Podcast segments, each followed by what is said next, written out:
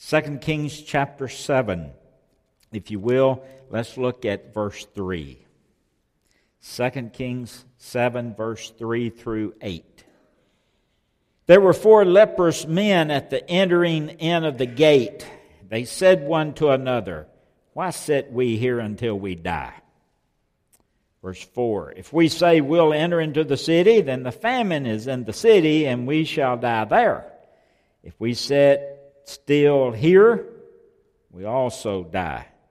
Now therefore come and let's fall into the host of the Syrians. If they save us, we live, and we shall live. If they kill us, we shall die." And they rose up in the twilight, in verse five, to go into the camp of the Syrians. They come to the uttermost part of the camp of the Syria. Behold, there was no man there. In other words, the camp was empty. Nobody there.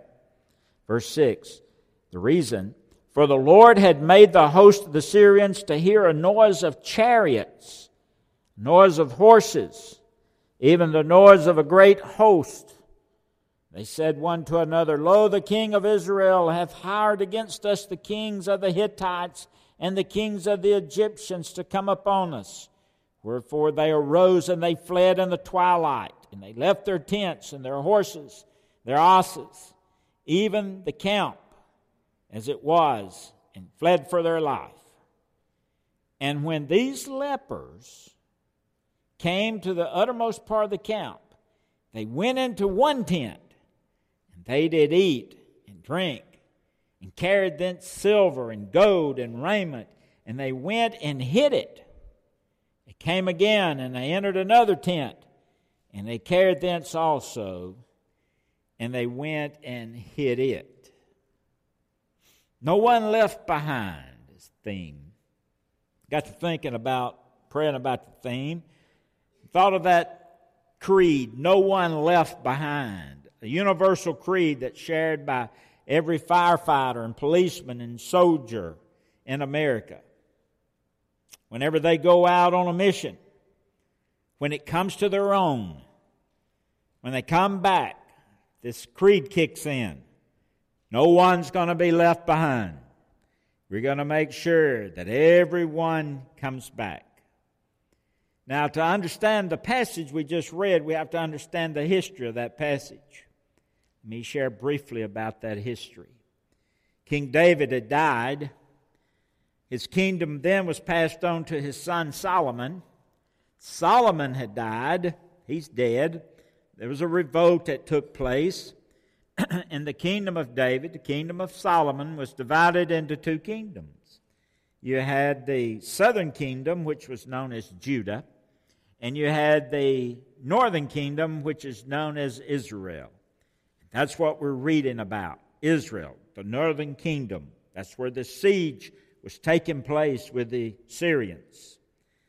So Israel was under siege by the Syrian army. The city, the entire city of Israel, was surrounded by this massive army. All the supplies for Israel was cut off, even to the point there was no food in the city. There was no water in the city. People were literally starving to death, and we'll see that a little more uh, clearer in just a few minutes. They were just starving to death. They were in deep trouble. The whole nation, the entire nation, was starving to death. There was no way out. There was no escape. God's people were surrounded by the most powerful army in the world at that time, the Syrian army. Flight was impossible. They couldn't run. Fight was out of the question. They were just outnumbered. And fright, fright, appeared to be the only option they had. Now, outside the city walls, there sat four lepers. Now, the lepers were outside those walls because of their disease, because of leprosy. They had been ostracized from the rest of the people. They had been uh, quarantined. We're hearing a lot about that lately. They'd been quarantined because of their sickness, and they were put outside the walls. So you have these four lepers, and while everyone's starving to death on the inside, no food, no water, these four lepers are sitting on the outside, probably kicked back, leaning up against the wall. These lepers kindly surveyed the situation, and they realized that they had three options. Look, if you will, at verse three. Verse, chapter seven, verse three, there were four lepers, leprous men. They're sitting at the gate. They said one to another, why should we sit here and die?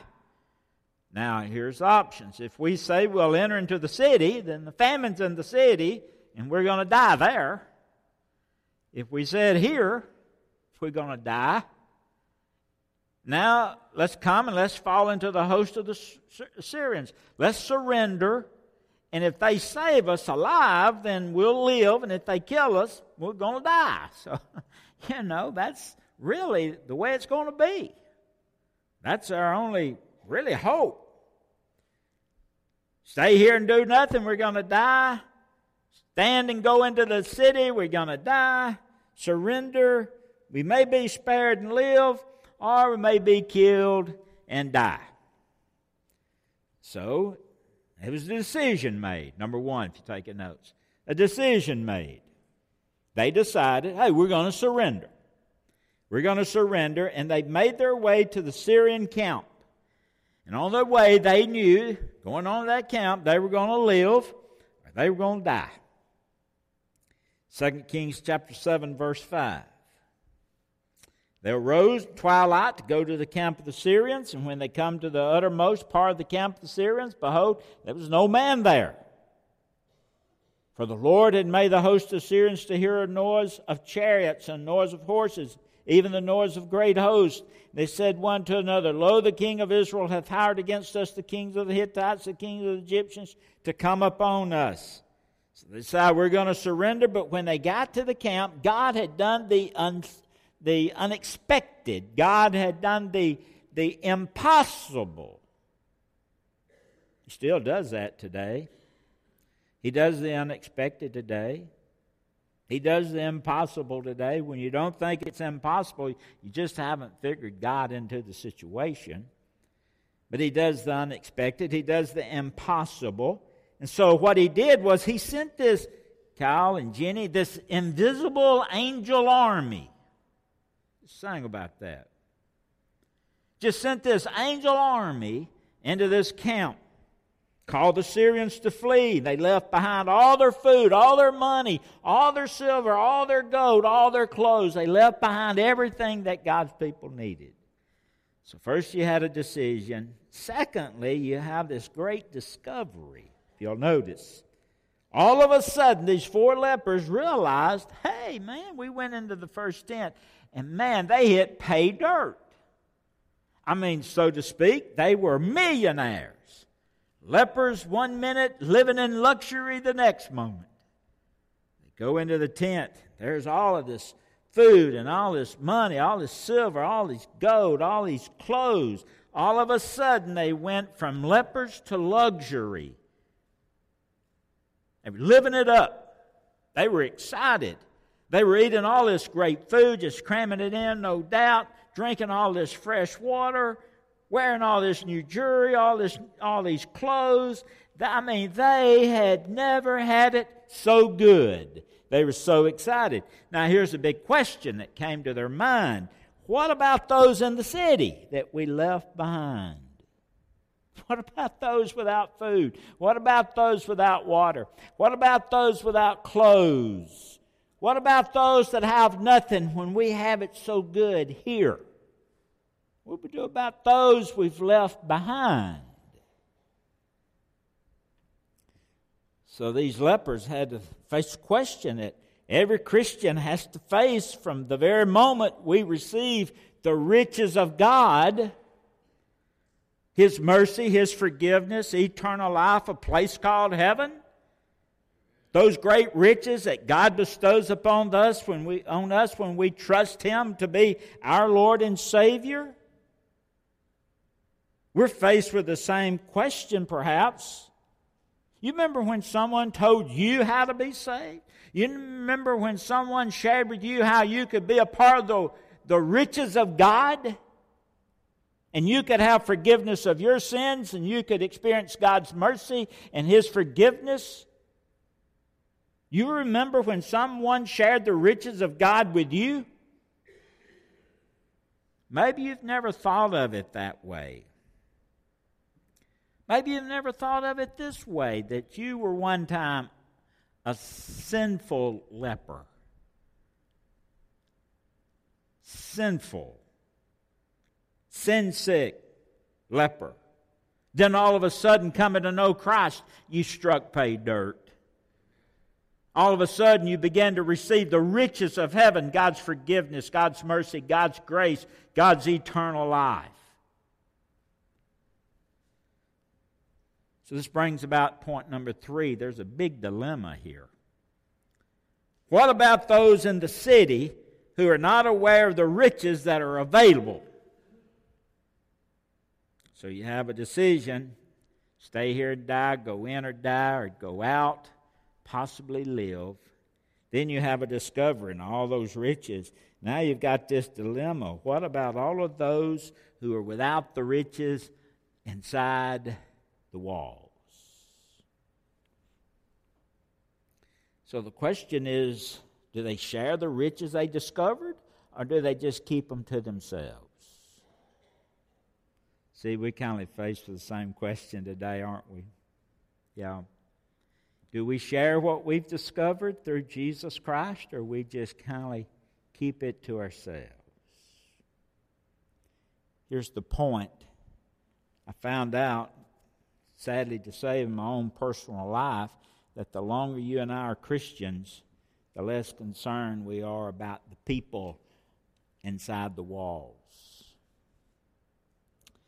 You see, the devil gets us so busy inside our own little world, taking care of our own family and our own stuff and our own money and doing everything but sharing the good news, sharing the riches, the, the godly riches that we've experienced with those who are left behind.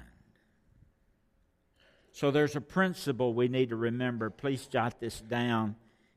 Here's the principle, and here's the point, that when you make a discovery of something that can benefit others in need,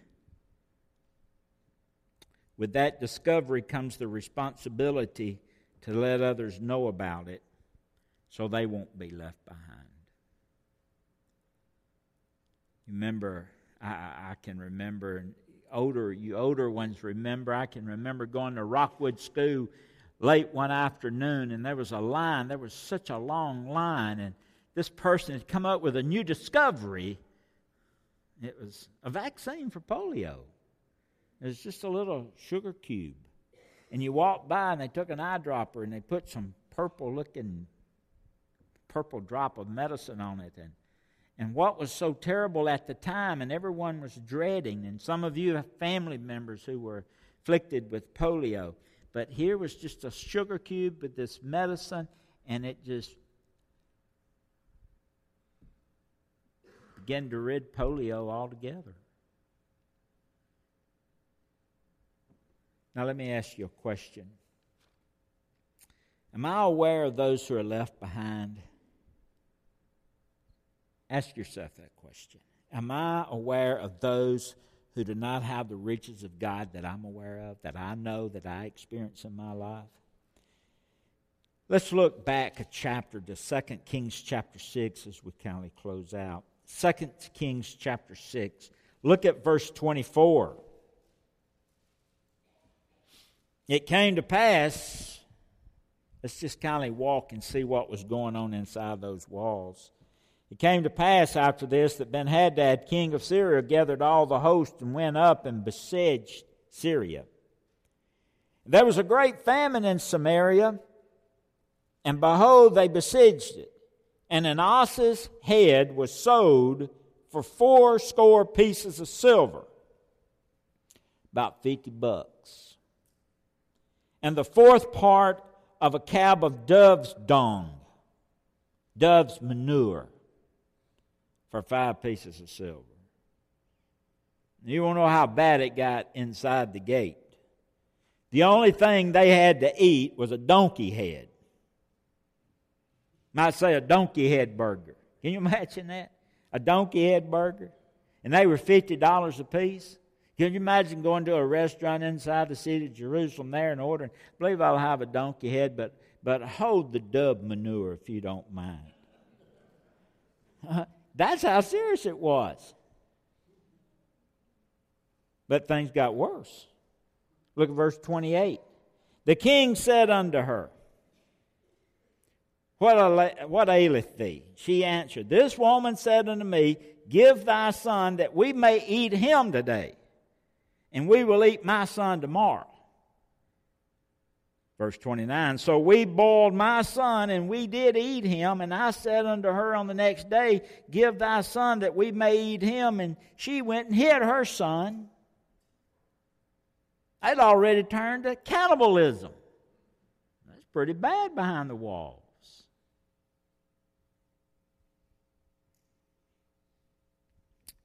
You see, hunger is the world's greatest social problem today. And people, I've discovered, without God are hungry. And they're starving desperately.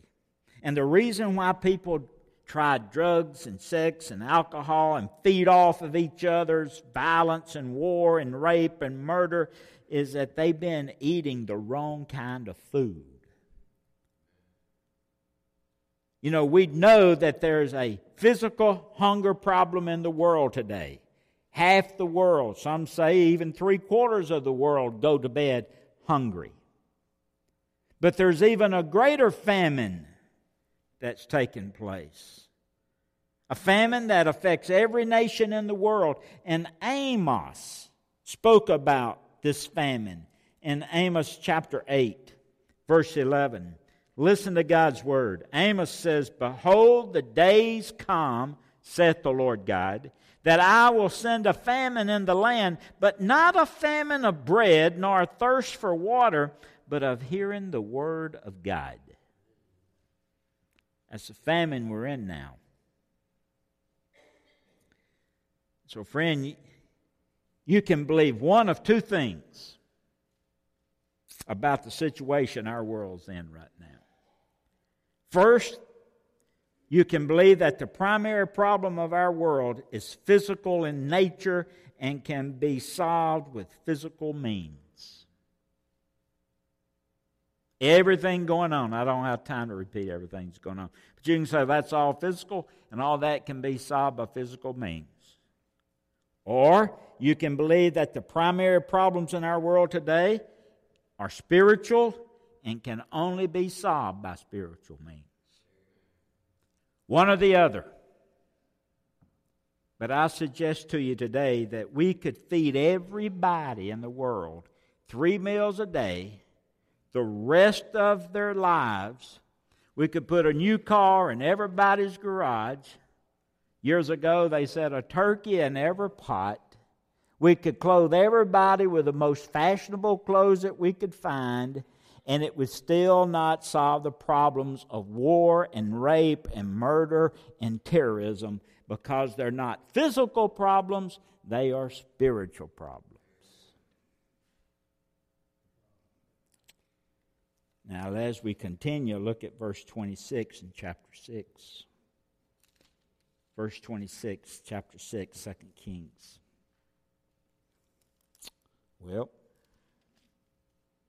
Look at, I'm sorry, I'm back in Amos. Let me go back. Verse twenty-six. As the king of Israel was passing by upon the wall, there cried a woman unto him, saying, Help my Lord, O king. Verse twenty-seven. He said, If the Lord did not help thee, whence shall I help?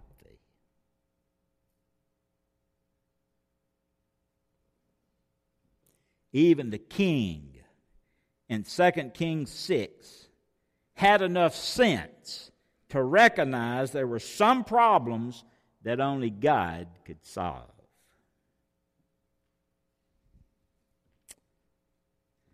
Problems in the church that only God can solve. There's problems in the community that God can solve. Only God can solve. There's problems in our nation. There's problems in the world that only God can solve. Now think about the situation just for a moment as we close. Surrounded by the world's largest army, no food, no water, no escape. So what do you do? What do you do? King, help us. Well, let's throw money at the problem. that couldn't that couldn't buy their way out of those walls. Or let's influence. Let's use our influence with the Syrians. Hey, they didn't have any influence. Sound familiar? Let's let's talk to the government. Let's go to the government for help. Oh, king, do something. Well, government was part of the problem. Let's try education, maybe more education. Well, any kind you want, but that's not going to help the problem. You know what they needed more than anything? They needed a word from God. Now let me ask you a question. Are you aware of the people that are around you? Are you aware of the people that's in the gate? In the but. On the other side of the walls, those that are hungry and desperate and need one thing that only Jesus Christ can give them, and that's the riches that God has to offer. You aware of those people over there? Do you realize that inside the gate are those people that are desperately hurting and guess, desperately needing something in their life? You know, when we leave the church today, and perhaps in whichever direction you drive, we're going to drive past houses. And we drive past them perhaps every day that are filled with people who are hungry and starving, who are who are desperate, in desperate need of God's grace, His forgiveness, His love, and His mercy. Every direction we go, we find people. You are aware that the people that you work with and associate with and the classmates that you have in school are living lives are just uh, of cold desperation. Marriage is falling apart. Children's are, their children are have turned, and you know, as far as they know, their children are going to hell, and they're lonely and they're desperate.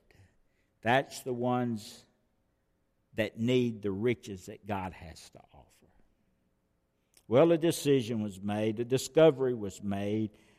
a dilemma, they were faced with a dilemma. Do I keep the riches to myself, or do I share with the The riches of God, God's grace to those who are starving for His mercy and grace and forgiveness and eternal life? Don't forget the principle. When you discover something that can benefit others, then we have the responsibility to let others know about it. Bow your heads just a moment as we close in prayer. Heavenly Father, thank you for an opportunity that we've had just to focus upon four lepers that spoke to our hearts. Thank you for your word. Thank you for allowing us to know that, Lord, as your people, we have your riches. Help us not just to keep them to ourselves, but to be willing, Lord, today to offer those to other people. Lord, that we might lead others to Calvary, to Christ. Help us, Lord, to share our own personal testimony of what we've experienced in Christ. And Lord, there are people, houses everywhere. They're going through a very, very difficult time right now. And we have something, Lord, to share with them that can change their lives, that can give them hope where there's no hope. Help us, Lord, we pray, to make a commitment today, Lord, to be willing to share the riches that we have in Christ Jesus. And we make this prayer in Jesus' name. Amen.